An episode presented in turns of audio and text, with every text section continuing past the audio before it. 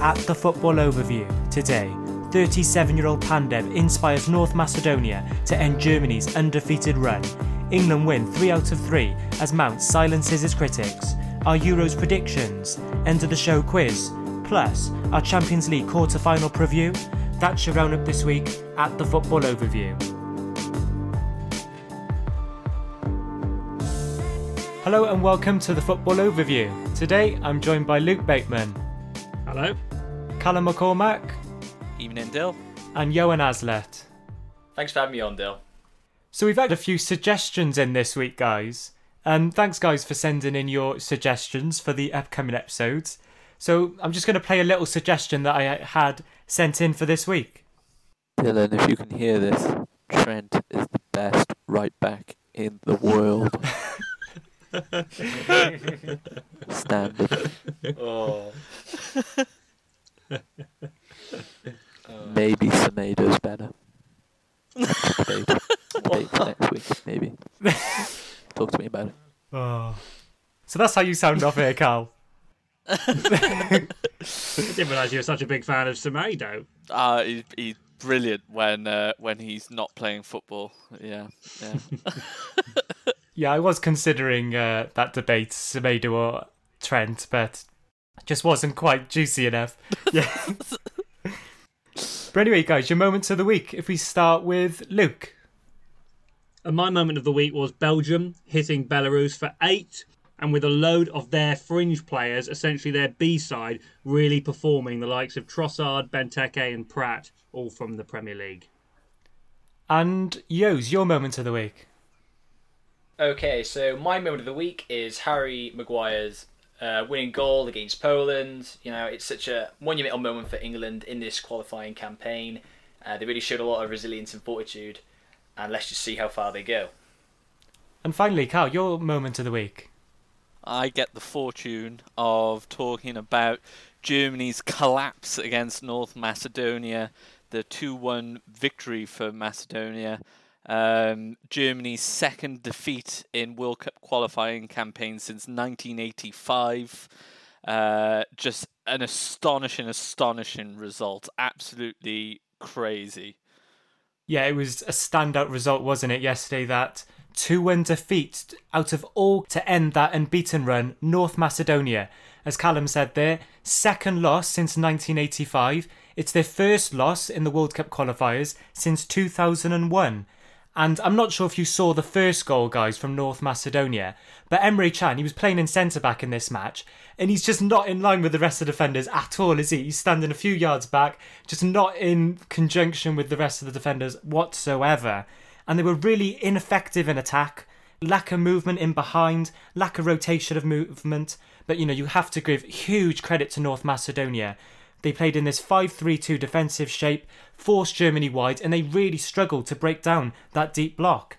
So, how concerned, Luke, will they be?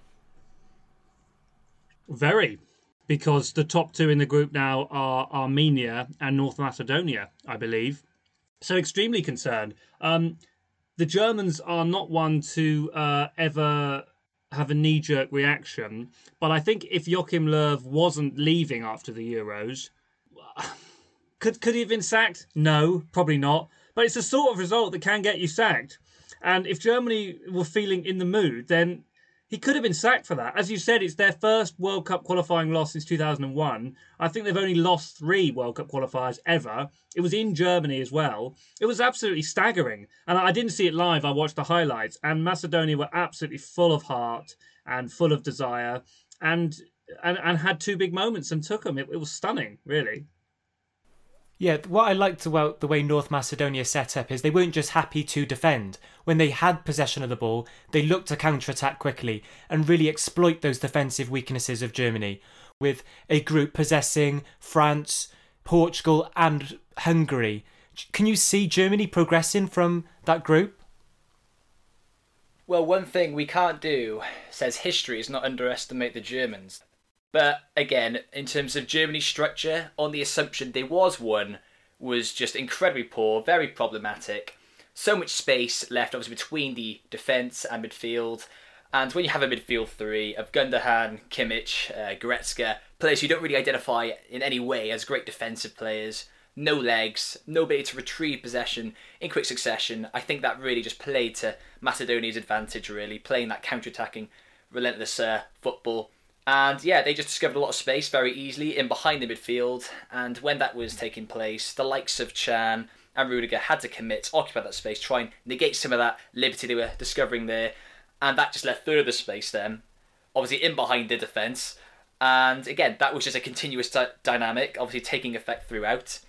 I thought, you know, offensively speaking, they got better as Werner was introduced, purely because of the movements that he that he brings, uh, penetrating that space out wide, and yeah, I thought they created better attacking developments there. Do I think they should be very concerned? Absolutely. We're very poor defensively, especially if they're playing Emre Can in defence. I mean, he wouldn't be with if I was Joachim Löw now. I wouldn't put him within 100 yards of a football stadium based on that performance last night. But uh, that's all I can say about that, to be honest.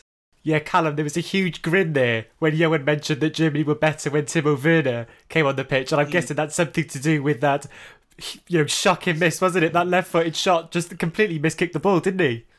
Yeah, and I understand what Johan's saying. He did offer something different to what they had on the pitch, but that miss was just inexcusable. It was ridiculous. it Oh, was I knew he it was was gonna- almost scripted. Uh, it, you know, in in the season that Timo Werner's having, even when he gets away from the pressures of Chelsea, he goes to play for Germany against North Macedonia. He still misses a chance, Yeah. which loses Germany the game. It, it's it's beyond belief. Why did Uh, he take it with his left? He took I- it with his left, didn't he? He sort of swung a left, and it was clearly in favour of just a right-footed slot.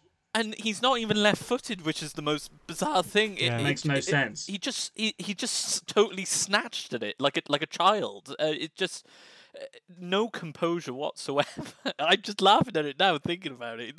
That is why they lost to North Macedonia. I mean, it wasn't ju- it wasn't just that, obviously, but um, but it, it, it was it was crazy. Uh, I mean, I I saw that clip when it was still one all, and I thought, oh my words, you know, Germany aren't going to beat North Macedonia. This is dreadful. What a, what a, what an abysmal result. And then they went on to lose the game. Uh, it just uh, you can't. Ex- sometimes you can't explain things like that. That you you can try and offer ex- an explanation as to what Werner was doing there. Only he knows. We we can only guess. I do think, though, that North Macedonia, from what I've seen, were better than Germany were awful, though. I didn't feel like they utterly collapsed. I mean, the players they had on the pitch as well are all pretty much world class, apart from maybe Emre Can. Yeah, and I'll give you hmm. that. And I I believe North Macedonia have never dropped out the top 80 in the world, which I know is still, you know, they're still pretty poor in the rankings, but we're not talking about a Gibraltar, uh, you know, an Estonia, you know, those kind of sides here. We are talking about a side that, you know, do it's sort of that low lower level, not the they just want to score level, you know. So, it, but still, absolutely shocking for Germany. Absolutely shocking. And in that group, they ought to be scared at the moment. At the moment, because you know the the current World Cup winners and the, the current holders of the yeah. Euros, Portugal, which they look an even better side now than when they did five years ago. The Germany should be should be scared. To your teams now, guys, that you were looking out from last week. So if we start with Callum, you were looking at Italy. What did you make of them? Yeah, they had some pretty decent results over the last week, but they were struggling yesterday, the same day as the Germany game against Armenia. It's still nil nil at half time. And I think that is going to be the theme of their games. They're going to struggle to score. You know, we, they have such experience in defence, and as we know, in general, Italy enjoy defending um, and sitting deep. But going forward, that's where they're going to struggle. Do I think they have enough? They'd have to be bang on form. Um, I'm definitely not ruling them out. And Yos, you were looking out for Portugal, weren't you? What did you make of their performances? the one thing that stood out for me almost immediately was really kind of the team selection, obviously for Portugal. As we're seeing uh, the fixtures go ahead right now, I can't really help but wonder. I feel like the manager Santos really is just trying to find a way to kind of overly saturate the quality of players they have in midfield and attack. Um, obviously, with the high caliber players they have, and I just think it really, to an extent, does kind of prevent them really from discovering a viable uh, game philosophy. To be honest, um, again, obviously they haven't had too many issues, obviously as of right now, because they've played some minor teams. But as they play against some of the bigger teams, more prominent teams, I just think they will struggle generally. But um, again, obviously they got the goals, they got the victories, and who knows? It should be really interesting. But I still think there has to be some form of real evaluation from Santos' standpoint. Yeah, something I noticed from Portugal was they started against Serbia really well, didn't they? They got a 2 0 lead. However, as Johan was sort of edging towards then, um, Santos, he's looking to get the most out of his attacking players. However, that's leaving them exposed defensively a little bit. Do you know what I mean? When you think about how they played at Euro 2016, it was very much, you know, defensive minded, you know, two banks of four, and then, you know, wait for the opposition to overcommit, and then they look to counter. However, now Portugal are almost going the complete reverse. You know, looking to attack teams, and then Serbia were finding some space on the counter. And Mitrovic has been in fine form, hasn't he, for Serbia? He got a goal there as well against Portugal. So, Luke, what did you make of England's performances? I was really intrigued, as I said last week, about how many they would score against San Marino. It was five. It should have been more. Uh, Jesse Lingard, I think, had five shots on target himself and didn't score once, but he did get man of the match somehow. I think it's because he was the only player that survived 90 minutes, if I'm honest with you. I was a little bit disappointed still, though. Of course, it was followed up with a 2 0 win against Albania and then a 2 1 win against Poland that Johan's already alluded to, which was hard fought and scraped through. I was a little bit disappointed in all three of the performances, if I'm being really honest. I'm not going to name check too many players because I think we're going to get onto it very soon the job done, nine points out of nine. Um, and perhaps it's it's it's arrogant of me to say I wanted more because many teams would kill to be in that position. Um, but we've learned a few things, and we've learned mainly that England are extremely reliant still on the main man, Harry Kane, which is allowed. You know, he's our best player. He is our Ronaldo, our Lewandowski, our Gareth Bale. He is the main man, which is fine. And it was also interesting to see the re-emergence in a way of credit for Mason Mount, who has sort of gone up and down in terms of what people think about him, but has always actually maintained a very consistent level of performance. So overall, happy, can't really complain about nine points out of nine, but a little bit disappointed about the development of this squad as we go very, very close now to the Euros. So last week we debated, didn't we, how we would set up if we were the England manager. I talked about potentially playing a back five because of I was worried about England's centre backs and whether they could really win a Euros with Luke Shaw, Stones, Maguire, and then potentially Trent as the right back. Obviously, you guys went for the back four, and the way that Southgate set up in those three matches would suggest that England will set up with a back four, and more specifically, they'll set up in possession with a back four, the three centre midfielders, with Declan Rice slightly the deepest of the three, and then the two other centre midfielders slightly in further forward positions, and then obviously you've got the front three, isn't it? Defensively, then, it was more of a 4 2 3 1, with Mason Mount positioned as that attacking midfielder. However, he would sometimes drift alongside Phillips and Rice, who obviously played against Albania and Poland. He would drift back, allowing the wingers then to stay forward. Obviously, that means that they have a greater counter attacking threat, then, doesn't it? However, playing in this setup, guys, would you stick with the same lineup that you picked last week, wasn't it? And focusing on those three centre midfielders and three forwards, who would you pick in those positions? Obviously, now having the knowledge of how Southgate looks like he's going to be playing towards the Euros, if we start with Callum. I've got Henderson and Rice as the two midfielders. I've got Mount slightly ahead of them in in still in the midfield three, and then from left to right, my front three is Grealish, Kane, and Sancho. Now, last week I had Grealish down the middle and I had Sterling on the left. As I mentioned last week, my opinion on this England side changes from o- almost on an hourly basis. um, it asked me in an hour's time, and Rashford probably gets in that side. But I just think my my opinion, as Luke was just alluding to, my opinion on Mount has changed um, quite drastically over the last two, maybe three weeks. I was never one to give him credit, even when he was playing extremely well under Lampard.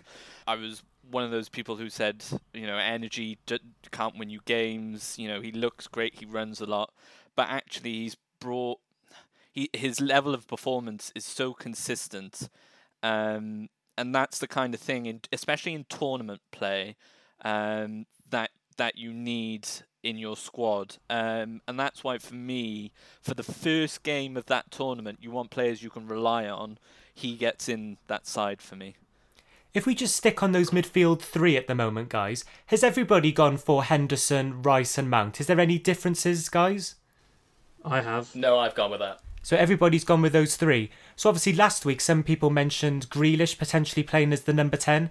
Is it that need, isn't it, that Southgate's looking for in his attacking midfielder to drop in to those midfield three positions, which allows those three forwards?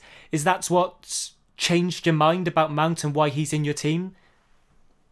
For me, definitely. Um, you can't see Grealish coming back as often as you can Mount, if if at all, to be honest.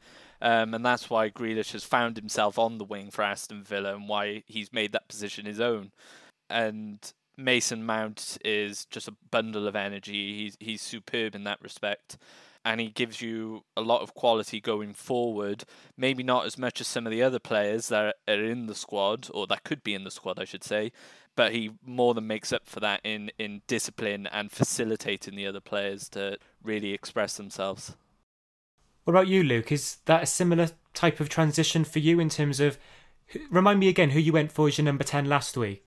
I had Foden in there last week, but I also did kind of make it clear that it wasn't necessarily my starting lineup for the Croatia game, the opener at Euro 2020. It was more a sort of dream England side that my best team.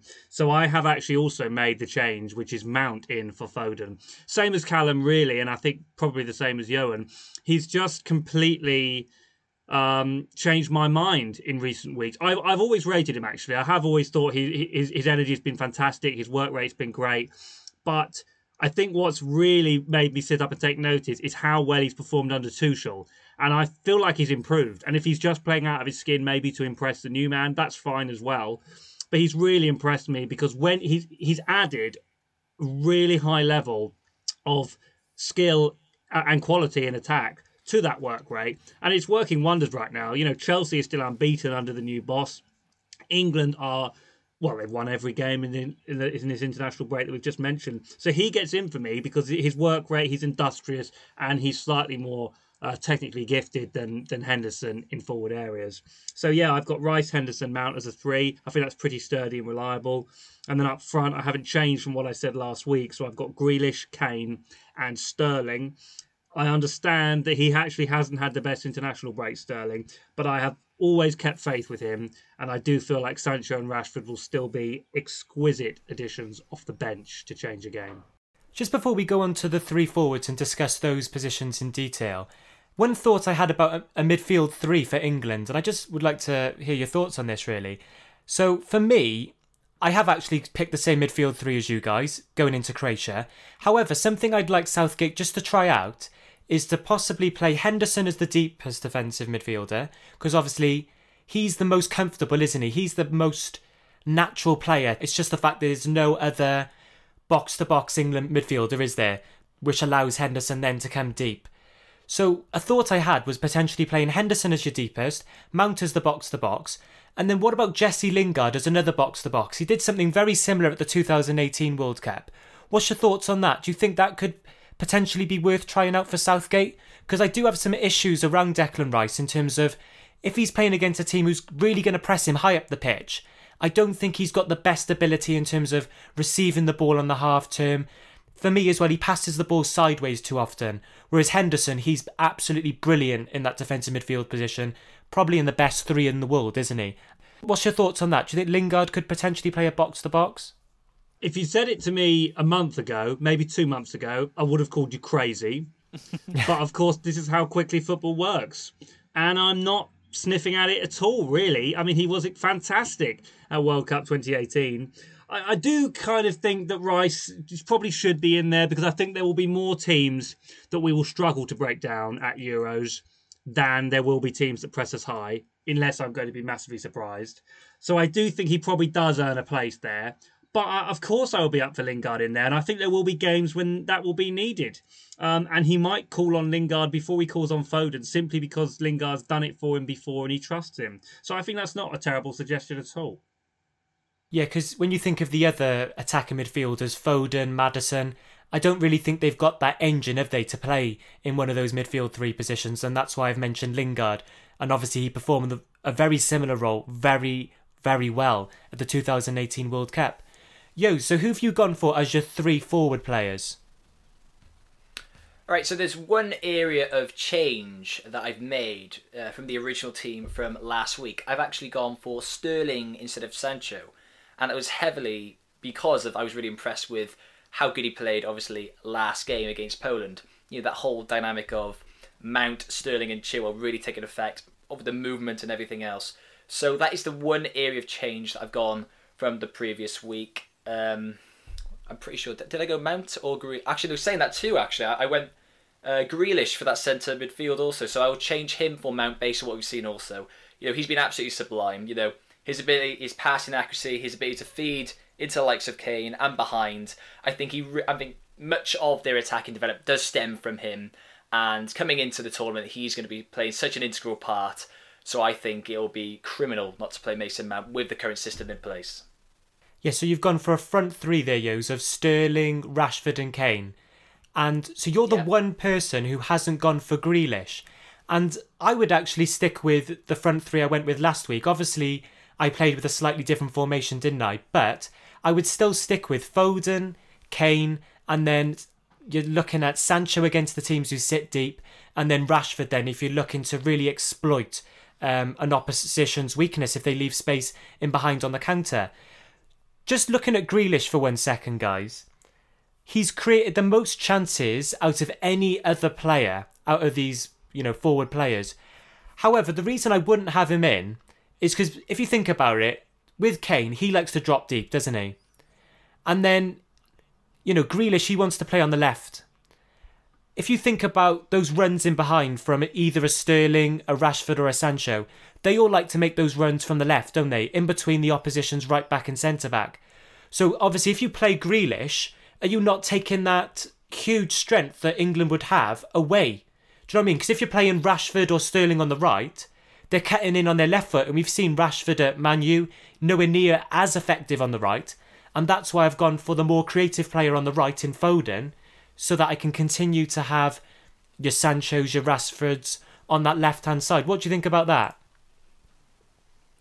I think it's a good point you raise. Um, I think whichever player you do select, you are going to lose something else from from the side um, because of the, the variety of attacking players um, England has available to play on those wings. Um, f- for me, Grealish, uh, like you said, he, he's created so many opportunities. He when he gets into the box, defenders don't want to touch him. He's he's so elusive. He he's so good at keeping the ball close to him. Um, and I, I suppose a similar attribute could be given to Sterling because especially when he's running at pace. Um, it it is really one or the other, isn't it? You you could you give merit to both. Um, my feeling is, and it's something Luke said earlier, is that I get the feeling a lot of sides in this tournament will be playing with a deeper defence. Not all, of, of course, but most. Um, and in those circumstances, I don't see Harry Kane dropping as deep as often as he does for Spurs. In which case, I think Grealish is um, qualities on the pitch come alive more so than say a Rashford or a Sterling. Not to say that they'd be ineffective at all, but I just think I would prefer Grealish on that on that left wing. Um, but that's my thoughts. What do you think, Yos? Do you think it takes away from Rashford, Sterling's game, or Sancho playing them on the right? As I mentioned, obviously with Grealish on the left, you're forced then to having to play these guys on the right, and then they're not really cutting in on their stronger foot, are they? Well, literally, as you explained then, that is why I would be hesitant to play Grealish simply because of that. I think you are compromising on their game, and obviously with their ability and what they bring to the team, I'm I'm just not sure if I'd be as confident with you making that decision personally. the, the the coming back to the the fact that because you're not playing Grealish, essentially you're playing Foden instead because you're only swapping the one player onto the other wing.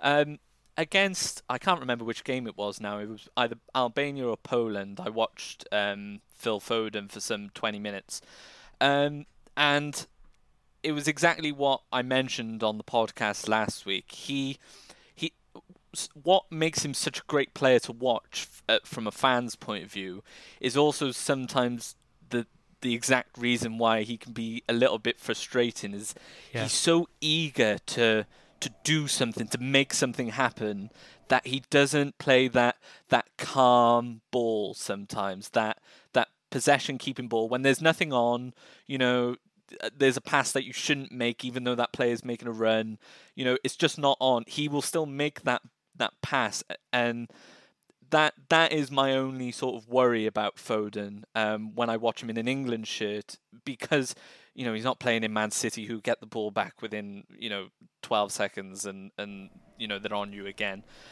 That is my only sort of fear when uh, with playing Foden in an England shirt at the moment. Yes, some really interesting points there. And as you say, there's hardly anything between the caliber of attacking player we're talking about for England.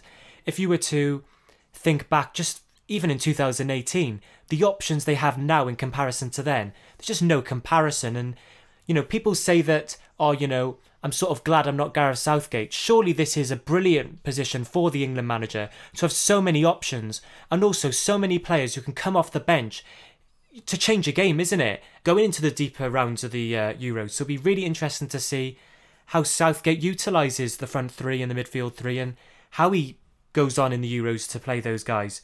Just before we go on to your Euros predictions, I'm just going to round up quickly some of the other international matches that we haven't discussed. So France, they started their three games with a one-all draw against Ukraine. They started the game pretty well. Brilliant strike from Griezmann, but Ukraine came back late in the game, and then that was followed by a 2 0 win against Kazakhstan and a 1 0 win against Bosnia, wasn't it? Belgium, they had a 3 1 win against Wales. That was followed by a 1 0 draw against Czech Republic. And then Luke's moment of the week, that 8 0 win against Belarus. Playing their subs as well. Brilliant performance from those guys. Spain, 1 0 draw against Greece. 2 1 win against Georgia. That was followed up by a 3 1 win against Kosovo. And then finally, just some other results to pick out. Luxembourg beat Ireland 1 0. What a shocking result that is for the Irish. And brilliant performance from Wales. I say brilliant performance. It wasn't really, was it, guys? But they scraped a 1 0 win against Czech Republic, which puts them in a brilliant position going on to the next round of games in September. So now to your Euros predictions. And again, just a little bit different to our normal top five. These five positions are split into five categories. So, in terms of these predictions, we've got your dark horses, your Euro 2021 winners, your top goal scorer, player of the tournament, and then finally, your player to watch. So, this could be a young talent or a player who could unexpectedly stand out. So, if we start with your dark horses, Yos, who did you go for? Okay, so my dark horses, I've gone Turkey. I think they've exceeded pretty much everyone's expectations. I don't think anyone would have believed they've been performing to the way they are as of right now. Uh, they beat Netherlands 4 2 with a brilliant performance. And, well, most noticeably, Yilmaz. I mean, who would have thought he would be relevant now, to be honest with you? He's been scoring many goals in key games, and they've been delivering. They're adaptable to other opponents, and they're the only real team that I can think of that really have the potential to emerge as a potential, I wouldn't say contender, but at least competing for those quarterfinals, semi-final uh, positions. So I would probably go Turkey. Carl, your dark horses, who have coping you gone for? So my dark horses, uh, I've mentioned them a couple of times on this podcast, is Italy.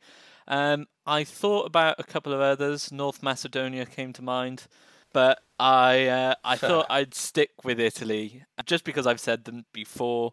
A bit of bias there, I guess. I I think with Mancini in charge, with the cali- with the experience they have in defence, um, and if their players hit form at the right time, because you forget there's still a long time until that tournament is played in the world of football.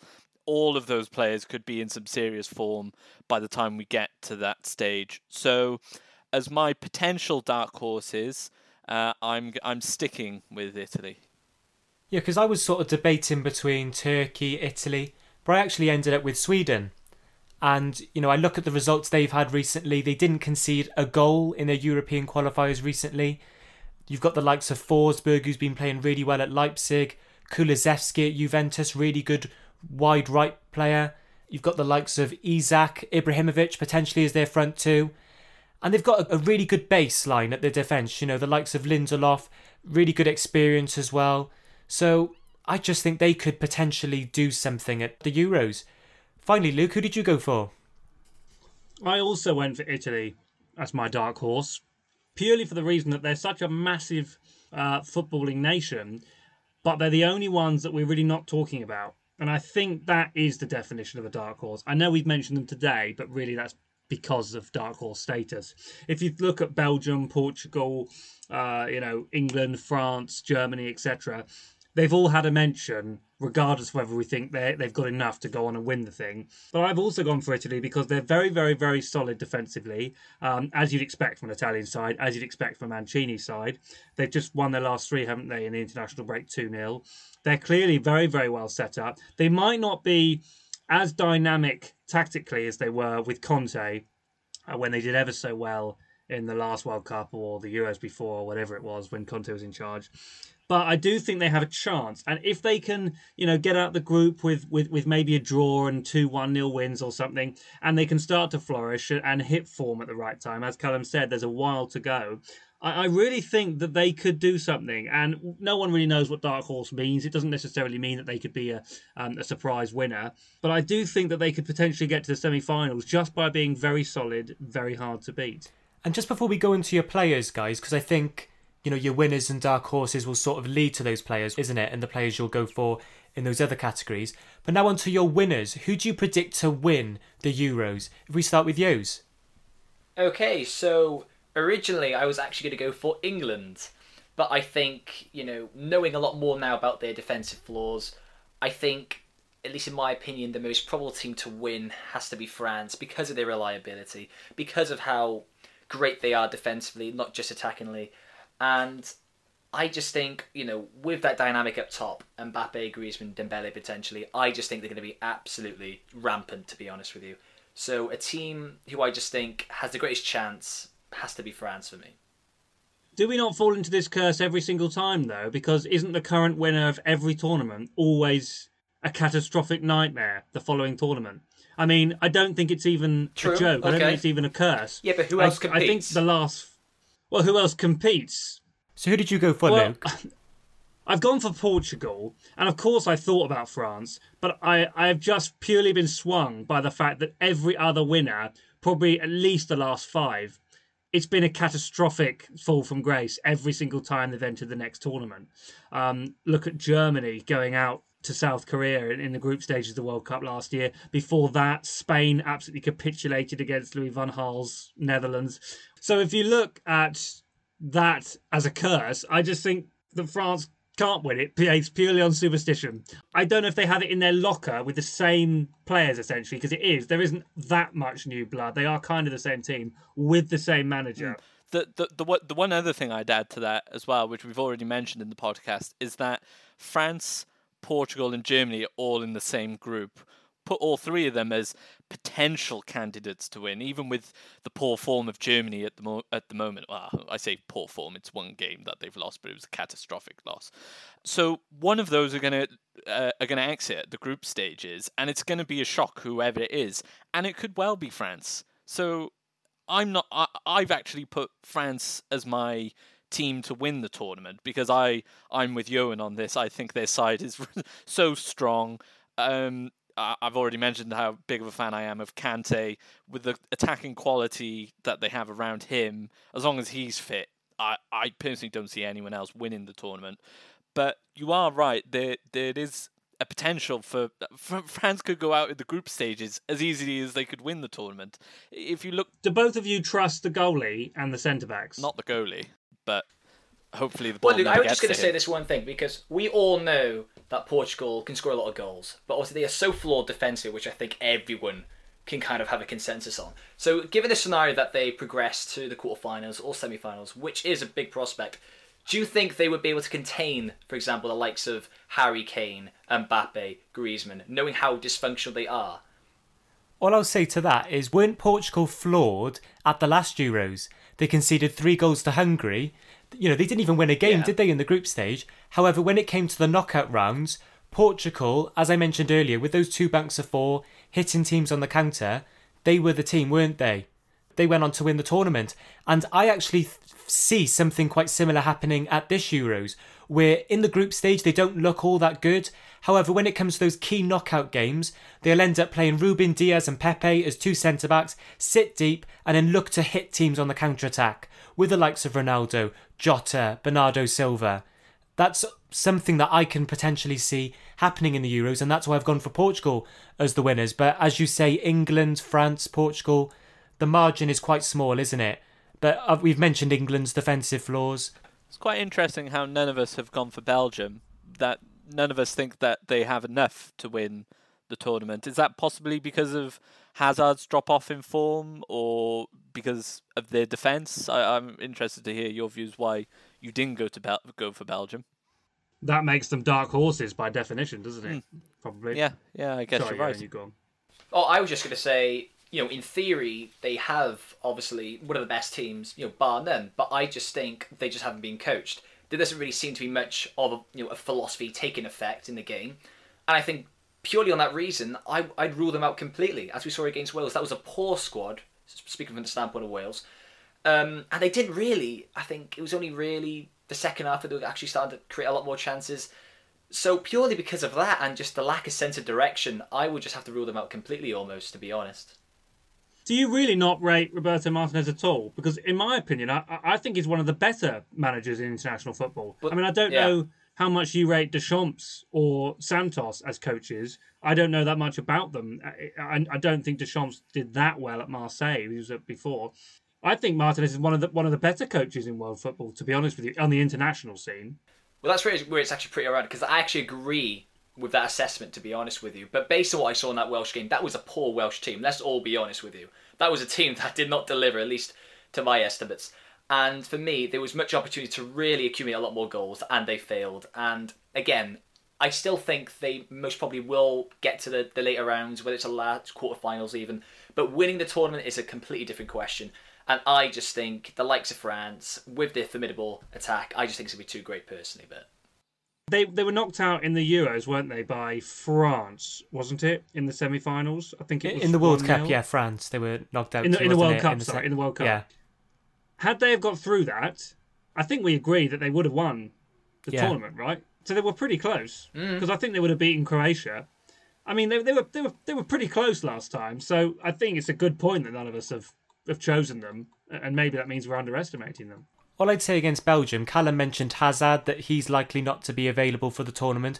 Also, if you think about their centre backs, you know, Vertonghen, Alderweireld, they're not the same defenders, are they, from three years ago? They're all aged, and I don't think they've got the same mobility in the midfield. I think Witsel's getting on as well. They're playing Dendoncker quite often from Wolves. He hasn't got great mobility either in that midfield, so that was what led to me not going for Belgium. And you touched on the other managers there, Deschamps, Santos.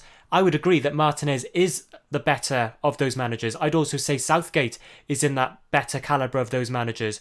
And let's be honest, if we rated Deschamps with the likes of N'Golo Kante, Rabiot, Pogba in that midfield, we mentioned their forward players last week, or so I tried to remember those forwards last week, wasn't it? But we went for, you know, Mbappe, Dembele, Griezmann, you know, just endless the options at France. The back four: Kimpembe, Varane, Pavard, Theo Hernandez. That is the best squad in the Euros, bar none. Let's be honest. We ought to be all saying now France are our favourites, but because of Deschamps' deficiencies, I think that's probably why me and Luke are going for Portugal. Well, I was just going to say, because you keep speaking about his deficiencies, can you actually elaborate upon that? Because to be honest, the way they're actually playing, I would would have thought at least would befit the players that they actually have in their starting team. So, what do you so mean when by I that say exactly when you say yeah, so when I say Deschamps is flawed, I say that it always takes Deschamps until a tournament to know how he's going to play. Any good coach, hmm. any coach worth his paycheck, knows exactly how he's going to play in the run up to the tournament, and he's getting those players in a system basically when you go into the tournament, you know how that team's going to play. So we know now how England are hmm. going to play. We know how Belgium are going to play with the back five and then potentially with a front three of Mertens, Lukaku, and De Bruyne. We don't have a clue when it comes to France. We don't really know when it comes to Portugal. However, with Portugal, I just think the manager now, he's trying to fit in all these attacking players, but when it comes down to those key games in the Euros, he'll go back to what he knows as he did in the Euros, and I think that'll just be enough to take him across the line with the likes of Dias and Pepe, who are brilliant in a deep line. And then, as I said, with the counter attacking threat of Ronaldo, Bernardo Silva, and Jota, among others. Dylan, I've educate us if this is wrong, but in Deschamps' defence, are we not going to get 4 3 3, Kante in the middle of the three, two athletic players beside him, and then up front, probably Giroud dovetailing with two quick players either side of that? Are we not going to get that? Because I feel like their identity has been fairly consistent over the years, has it not? So if you watch France in the last three qualifiers, for example, they've set up a different way in every single game. So against Ukraine, Right, they played a fair 4 2 3 1 at the start of the game. Then towards the end of the game, then they ended up with a front three of Mbappe, Dembele, and Griezmann. You're thinking, wow, that can really go on and kick on. They ended up conceding a goal to Ukraine late in that game.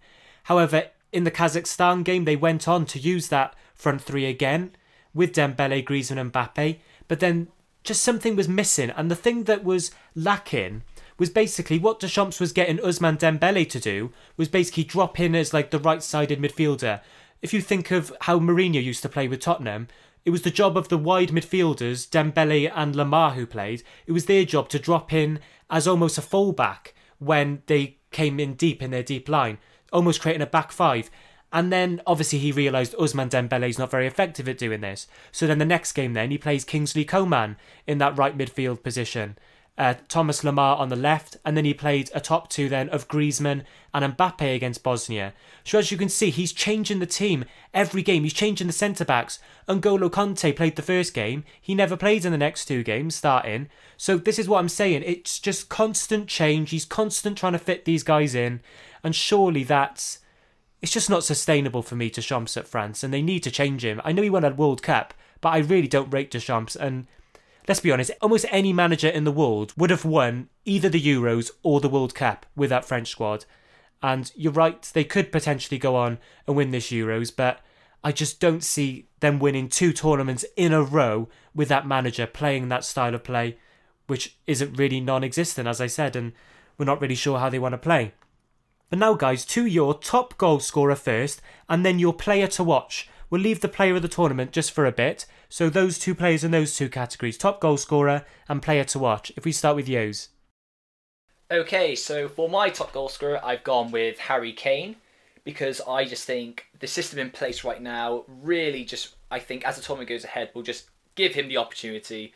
Um, he'll be lavish with many goal scoring opportunities, and obviously being the prolific striker that he is, you know, I can't imagine that he won't take those chances. So purely from that standpoint, I've gone with Harry Kane. So, top goal scorer Harry Kane. Who have you gone for player to watch? So player to watch was a tough one. There were a few contenders for that, but I actually went with Yilmaz because on my assessment, uh, speaking about my dark horses, I went for Turkey because of their great structure, because they're adaptable to the opposition, and again, he's been you know, scoring a lot of goals, and I think that you know Yilmaz will surprise people, and it's just so interesting because he was the most you know crave strikers in Europe. You go back maybe ten years ago, and it's just been made, made somewhat redundant recently but he's been absolutely sublime for Turkey recently. So I think he really does has has the uh, potential to really deliver a lot in this tournament, especially with some of the teams not performing uh, as good as they usually could. So I I'm going to go with Yilmaz for my player to watch. Yeah, we mentioned Yilmaz a little bit last week, didn't we? And that hat trick against the Netherlands. We've mentioned him about how well he's played for Lille and how Lille are joint top with PSG, aren't they, in Ligue 1? So I think that's a great shout for a player to watch. And I've actually gone Yilmaz as well for a lot of the reasons that you've said there. I was debating Mason Mount, potentially Barella from Italy, but I just see Yilmaz just scoring some key goals in the first round of the Euros and then potentially going on to the knockout round. I think because of their deficiencies defensively, that's what led me to go in Sweden instead of Turkey for my dark horses. But I still see Yilmaz as a player you need to be keeping an eye out for the Euros. And then top goal scorer, I've gone for Romelu Lukaku. And the reason I've gone for Lukaku is because of how bad their group is in the Euros. There's just no other good team there. You know, we mentioned earlier France's group with Germany and Portugal. England have got a better group with Croatia, Scotland. So I just think Lukaku is going to get so many goals in the first round of the Euros. Even if he doesn't score that many further on in the tournament, I think he'll just go away with the golden boot. Who have you gone for, Luke? I went for exactly the same top goal scorer. I went for Romelu Lukaku. I know we've got a lot of our Belgian chat out the way now, but I think there's an opportunity for him to score bag full of goals, uh, especially in the group stages. Belgium, whatever they do in the tournament, however bad they might be defensively, they've got the world class front line or sort of front five that can rotate in and around, and that will create goals. It will create goal scoring chances. So I think he will probably end up even if, as you say, he doesn't score many in the latter stages, I think he'll end up with a golden boot. Uh, and for my player to watch, really, really hard this. And I've just realised we haven't even spoken about this nation, Spain. I have gone for Ferran Torres, who I haven't been blown away with at all in the uh, in his first season at Manchester City. But I think we all know that there's a good player in there. He will eventually probably come very, very good under Pep Guardiola's tutorship. And so I've gone for him because every single time I seem to look at a Spain result, he's contributed in a massive way. Uh, not just scoring goals, he seems to be assisting. He's very, very important to Luis Enrique's plans. And I just think that he could be a player to watch. You've asked for a player to watch, not necessarily one that's going to blossom into the best player at the whole tournament. Um, but I think he could quietly be uh, a really, really key player for Spain, who, as I said, we haven't mentioned. We don't know how they're going to do. We mentioned Germany earlier, didn't we, with North Macedonia and how that was a one off game. Well, they actually lost 6 0 to Spain, didn't they? And Ferran Torres scored a hat trick in that match. And as you mentioned, most times you watch the Spain games or just keep an eye on him, Ferran Torres is just key to Spain. Fantastic right footed strike in their last game. And he's looking really good for Spain. And you wonder how he doesn't get more game time, isn't it, for Manchester City? And finally, Cal, your two players in those two categories. So my top goal scorer, I've gone for Harry Kane. Um, I see England going quite far in the tournament. Mm, could be to the final, could win the whole thing. Um, so I think he will be their main goal scorer. He'll, without a doubt, be England's top goal scorer. And I see him you know, he takes all the penalties. I just see him being the top goal scorer of the tournament. I know we said about their group with Scotland, Croatia, and the Czech Republic, I believe. I think he'll get enough goals in those games to then justify the his that throughout the tournament then he'll get more goals because he'll go on further than more some of the other players that we mentioned um, and probably become the top goal scorer. My player to watch, we mentioned him on the podcast last week. Um, he's been linked with moves away from his current club. He's in a faltering Dutch side. It's Depay. Um, he's a player who's played really well in the league this season. Hence all this talk about him joining um, Barcelona. Um, do I think he's going to be the outstanding player of the tournament? No do I think that he's going to be one of the most exciting players of the tournament? Do things sort of. I, I'm putting him in that bracket of when Payet had that unbelievable 18 months. And I'm thinking Depay could quite easily go to this tournament and just do things that that increase his transfer fee by almost double. And and I think that's why I always think players who are linked with moves going into big tournaments like this, they quite often either falter and do absolutely nothing, or they overperform and overachieve. And I'm I think Depay is going to overperform and overachieve and do some spectacular things in this tournament. Yeah, and touching on Holland there, you mentioned Memphis Depay. He was outstanding in the 7 0 win, though it was against Gibraltar, of course and he plays a similar role for Holland as he does for Lyon, playing as the false nine, dropping deep, and then he's got those wingers then who sort of invert inside, and that creates the space then for Depay to drop. So yeah, I think that's a really interesting and good shout there from for Depay. And finally, guys, your player of the tournament. If we start with, go on, we'll go with Luke. Right, I don't know if there's any crossover here. Because I've gone for Portugal as the winners, I feel like maybe it should be someone that is going to get to the final or is going to win it. And I'm going to go for a player that seems to just whatever hold he has over UEFA, over the British media, he can't stop winning Player of the Month awards, um, Player of the Season awards, and he's a man that can change games even if Ronaldo is in his team, I believe. So I'm going to go for Bruno Fernandes. Um, doesn't mean I think he is the best player ever uh, that's going to be possibly playing at Euro 2020. But I do think he's got all the capabilities with big, important goals and his personality to be player of the tournament. Interesting shout there. Uh, Bruno Fernandes, he's been brilliant, hasn't he, for Manchester United? However, for Portugal, when I've seen them, he's not the same player for Man U. I think at Man U he's got more license, hasn't he, to play alongside the striker and drift in those positions he wants to. He doesn't seem to be given so much license at Portugal. However, we mentioned earlier, didn't we, that when it comes to those knockout round games, I would not be surprised to see Ronaldo alongside Bruno potentially as those front two. So who have you gone for, Cal? I've gone for French players. I believe France will win the tournament, and I think this player is going to be instrumental in them winning the tournament. Quite a boring pick, but he's outstanding every week. Is N'Golo Kante. As I mentioned, he's one of my favourite players to watch, especially when he's in great form. He's playing unbelievably well for Tuchel at the moment. And I think if France go on to win the tournament, it'll be largely down to him and the the abilities he possesses. So that's my pick. And Yos, who did you go for? Player of the tournament? Well, for this one, I was contested between Harry Kane and Mbappe.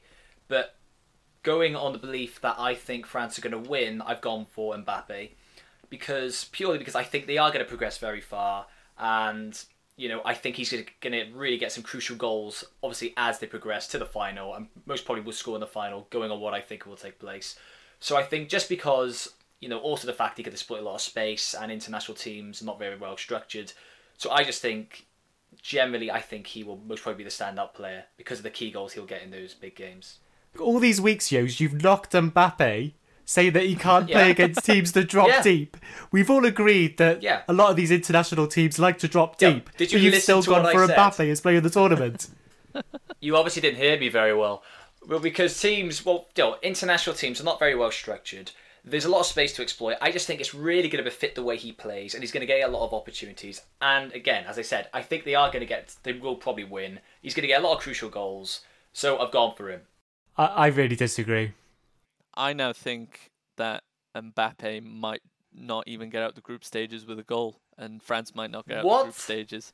What makes you say Just that? that could happen. just that What could makes you say that? Just because you said that they he'd be player of the tournament after after knocking him for several weeks, I just I just uh, I'm, I'd put my money on him. No zero goals. France getting knocked out of the group stages now, and all my predictions also being incorrect as a result. The player I'm really surprised you haven't gone for, guys, is Griezmann. And, you know, you've mentioned N'Golo Kante, you've mentioned Mbappe there. Griezmann's been instrumental in everything France has done. He was player of the tournament at the last tournament. And, you know, I've sort of been tossing and turning between Griezmann. Obviously, I've mentioned, you know, Portugal going on to win. And I'm still not really 100% sure now, but I'm going to go for Ruben Dias and I think he's been absolutely brilliant for Manchester City this season. And as I mentioned, if Portugal do go on to win the Euros, I think that centre back partnership of Pepe and Dias will have to be absolutely superb. And I think they will be superb if they play that deep line defence and look to counter with the likes of Bruno and Ronaldo, as you've mentioned. We'll move on now, guys, to a bit about Harry Kane. And this week, Harry Kane said he's fully focused on doing his job on the pitch from now until end of the season, and then he'll see where he goes from there. Roy Keane said, I think he has to move on to win the big prizes. He's not going to do it at Tottenham. But despite Kane's comments not committing his future to Tottenham and Roy Keane saying he has to leave to win the big trophies, we've mentioned it a few times on the show, haven't we, that it's going to take a huge offer to prize Kane away from Tottenham. So, do you see Kane staying at Tottenham? Do you think a team is going to commit potentially 150 million pound to prize Kane? Personally, again, I think he does want to leave. I do think he has a desire purely because he's good enough. I think he's at an age now of 27, going to be 28 come the summer. Uh, he's at an age now where he really has to start, you know, having a bit of legacy, cementing that legacy, and he's never going to have it at Tottenham. Uh, I think the issue in regards to the transfer is the valuation Tottenham have for him. I don't personally believe, given the circumstances, they're going to take any less than 150 million pounds for him, and the teams obviously speculation has it that most teams obviously are prioritising other players, whether it be Mbappe, whether it be Haaland. They're a lot younger, so I just think purely because no one is going to be willing to pay 150 million pound for a come 28 year old in the summer. I just think that he most probably won't leave simply because of that. Cal, Luke, do we do either of one of you think that Kane will leave this summer? No, I don't. For, for similar reasons, I think in his heart of hearts, he would quite like to go now, but he's far too good to be able to go for anything less than 150 million. And I think he hasn't even let it be known, maybe even to his wife, that he would actually quite like to move on. Because I think he is kidding himself, knowing that the reality is he's probably going to have to stay. And so he is sort of kidding himself that he is going to be this one club man who is maybe never going to move elsewhere, but he will still hold the hope that throughout the rest of his career he's going to win a couple of trophies at Spurs with Mourinho, with the, the current crop of players that they've got. You know, some of them are, are very good still. So I think that he is actually tricking himself that he's comfortable with staying. But in his heart of hearts, if he could leave and get out for free without any hassle, without any hate, unlike Van Persie when he left Arsenal, then I think he would. But I don't think he's prepared to jeopardise the love that he has and the fans that love him at that club to force a move elsewhere in case that were to backfire as well. So I think he will stay because he has to. Yeah, it'll be really interesting, won't it, to see where Harry Kane does end up next season. Also, whoever signs Haaland, say if Manchester City were to sign Haaland, I think that decreases the chance of Kane leaving significantly. If Haaland then ends up at, you know, Real Madrid or Barcelona, you could potentially see Kane then going to Manchester City because all they need, isn't it, is one player. Whereas obviously your Manchester Uniteds, they need a few players in different positions. We've mentioned Harry Kane, haven't we? A Premier League top goal scoring great. And to another one now, and Sergio Aguero, he's recently been announced, hasn't it, that he will be leaving Manchester City in the summer. So to our quiz now, and there are nine other non English players who have scored over 100 Premier League goals. Who are these players? You have 30 seconds to list them. If we start that now. Everybody's quiet and concentrating this week. Is it is it Premier League goals? 100 Premier League goals? Yeah, Premier League goals. Oh my god. I know. Oh, this is so annoying. you say non-English? Non English. Yeah. Okay, so five, four, three, two, one. Oh no. Pens down, guys. That- I don't think I, I may. sorry. I may only have one. Okay, we'll start with Cal. Who have you gone for? Henry, of course. Yeah, I've gone for Yaya Toure. no. no. Surely not. No You're way. in dreamland. No, he hasn't. I- Hundred Premier League goals. I honestly, I've done so badly at this. I think Henry may be the only one I've got. Um, Dwight Yorke. Yeah, yeah. good shout. Okay. Oh. Um, I've gone. I've gone for Drogba. Yeah, Yeah. Oh, he did sneak in there. Good. Um, Di Canio. no. No. Um, I forgot his first name. Robbie Keane. Yeah, Robbie Keane's on there. Ooh. Okay. Okay. Um, I wrote this down. I'm so embarrassed to say it because I know it's totally wrong. So I'm, I'm actually, I'm actually not going to say it. No, go on, you said I could Yaya come up. Some, Ah, you gotta say it now. I, I, I said Adebayor. No. That, that Yeah, wasn't too I- bad I- though. Yeah. I, Nah. okay. Yeah, I thought it'd be a lot worse. No. Yeah. I just knew. I, I knew he hadn't made it to 100 goals, so that's why. I got Henry, Drogba, Robbie Keane, Van Persie. Yep. Yep. Good I got him down as one. Surprised you didn't get him, Cal. I know. What Traitor. the hell? He's forgotten him. He's wiped him from the brain. Um, then I've got. Obviously, this is this is not Aguero included, right? Otherwise, Yeah. that's a given. Um, Yeah. Torres. No, no, No Torres. Torres. No. Um, Suarez. No. Um, Giroud. No. Okay, I'll give you two more. Tevez. no. Oh, and obviously not Jacko or Chicharito then. No. No. Well, I, I, okay. Be- before before you say them, can I have one more guess after Johan's obviously said his Alright. list? Go on then, Hughes. So I, like everyone else, went Drogba, Van Persie, Henry, Dwight Yorke, Lukaku, and Anelka. Lukaku and Anelka, yeah, both good shouts. well done. Well done. Yeah, good shout. Was that was Well- that everyone? yeah, go on, Cal. Who was the one that you were thinking of? Van Nistelrooy? No, Oh. he's not on there. No. Oh, really? No. Okay. No, okay. I You find that someone who comes to surprising. Mind. I, I bet I bet there's a load from the nine like nineties and early N- early not in- noughties that I, we just can't think of. Joe Linton. And somebody who, Oh, I know, I know one, Del, I know one. Hasselbaink. yeah, Hasselbaink. Ah, shout. of course. I knew Foul- it. No, Uh, Foul- Falcao. No. I'm just I'm just naming players. But somebody you've all missed out, guys, and bearing in mind this is non English players, you've all missed out on the all time Premier League appearance maker, Ryan Giggs.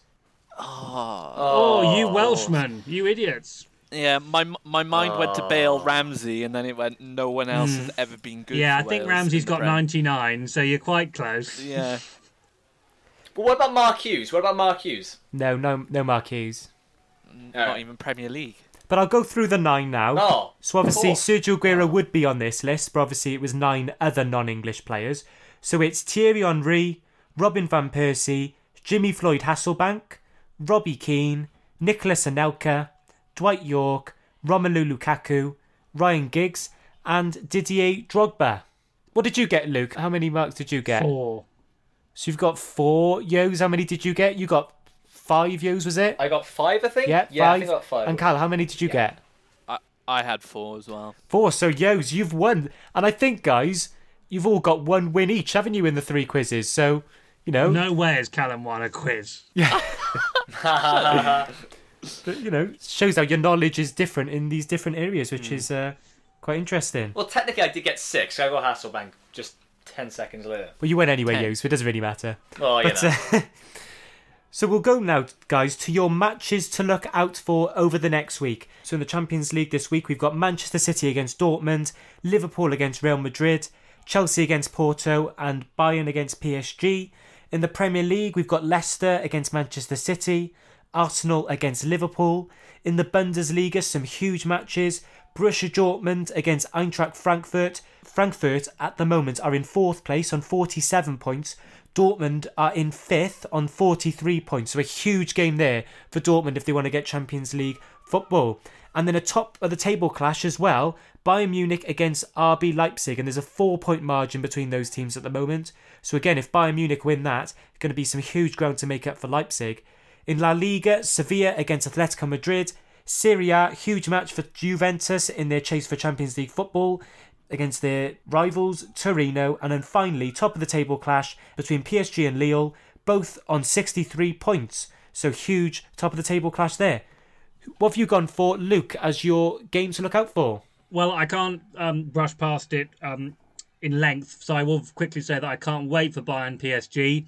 I'm absolutely gutted as a neutral that Robert Lewandowski is going to miss that game. Yeah. I really, really seriously am because that would have been explosive, and I think that maybe will play into the hands of PSG. You have to say. So I can't wait to see that how Bayern adapts, but I know that's going to come up probably next week as well. In the Premier League, I'm really looking forward to Leicester Man City um, because of the obvious reason they're both very good at football. And it should be very interesting to see who comes out on top. Man City will have obviously had more players going out on international duty, although Leicester will have had a lot.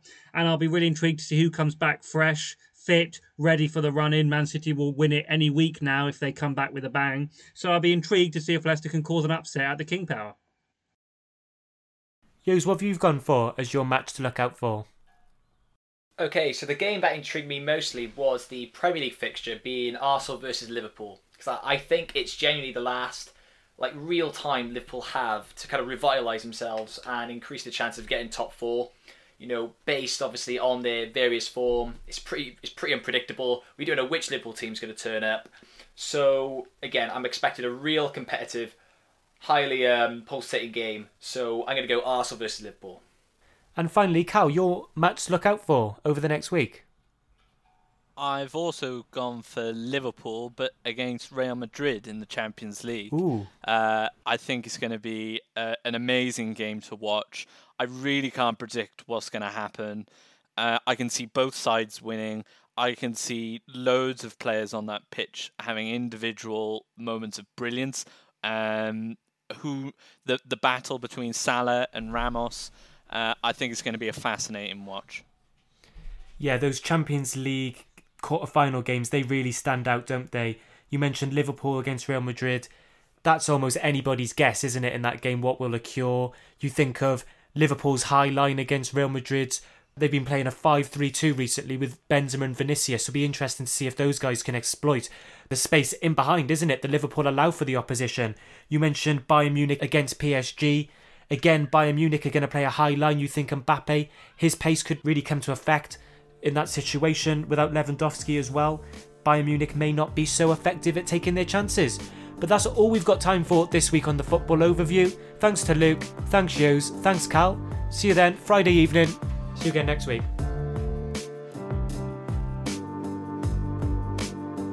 Uh, welcome back after the break. Uh, That's right. Um, I, I saw like this segment on the One Show yesterday. Um, guess what it was about? It was about the origins of the handshake.